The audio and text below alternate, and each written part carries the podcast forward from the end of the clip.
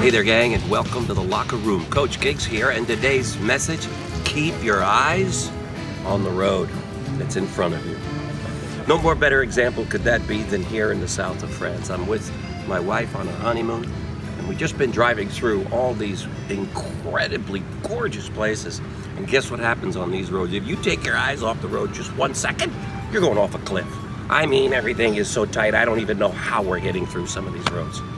So you got to keep your eyes on the road that is in front of you. If I spend time looking at all this beauty while driving, I'm going to crash.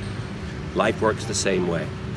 Focus on what is in front of you. Stop looking around. Stop being distracted.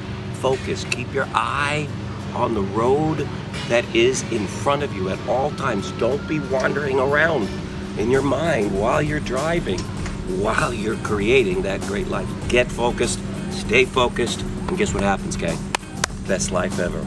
From Jen and I here in Eze, south of France, we wish all of you an incredible life. Have an amazing day, and we'll see you in tomorrow's broadcast.